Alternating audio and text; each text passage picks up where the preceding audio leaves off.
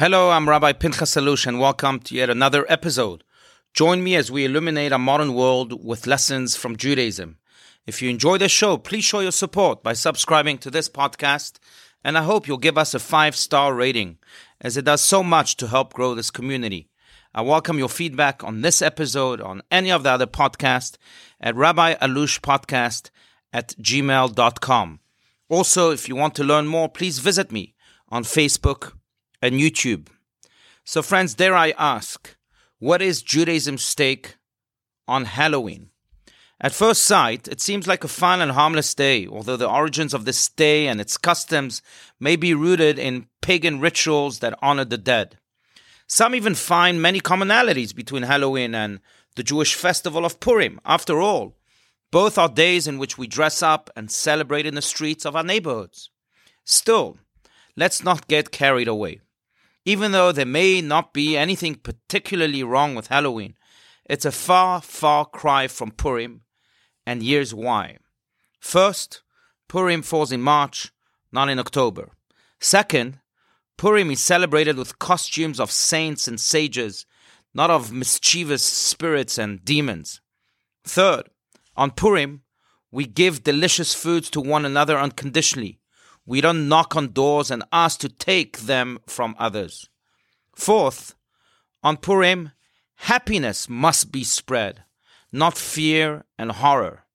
And last but not least, the heroes of Purim, Mordechai and Esther, are human beings just like us, not some extraterrestrial ghosts far removed from the profound potential of our souls. Now, don't get me wrong, we sure ought to be polite and respectful towards all those who do celebrate Halloween. But this year, I beg of you, be the giver of candies, charity, time, attention, and all other beneficial res- resources, not the receiver. Be the one with the divine smile, not the one with the demonic grimace. Actualize your God given gifts and talents and become the person you were born to be not the ghost that you can never be. This is true, if I may add, particularly during these trying times. Our brothers and sisters in the Holy Land continue to be attacked and vilified by evil, in Israel particularly, and across the world, in this war of Israel against Hamas, or truly in this war of good versus evil.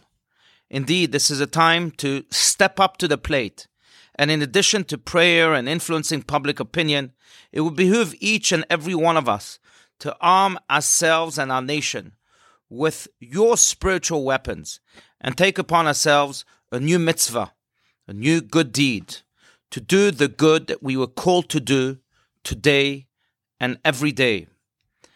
Uh, you can also add your mitzvah if you wish to our congregation's mitzvah campaign at www.onemitzvah.org dash Israel dash CBT slash Scottsdale.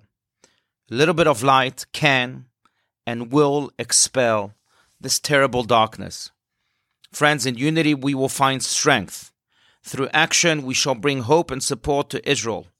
And with prayer we will shake the heavens and surely bring about the complete victory for our nation and redemption for our world. Amen.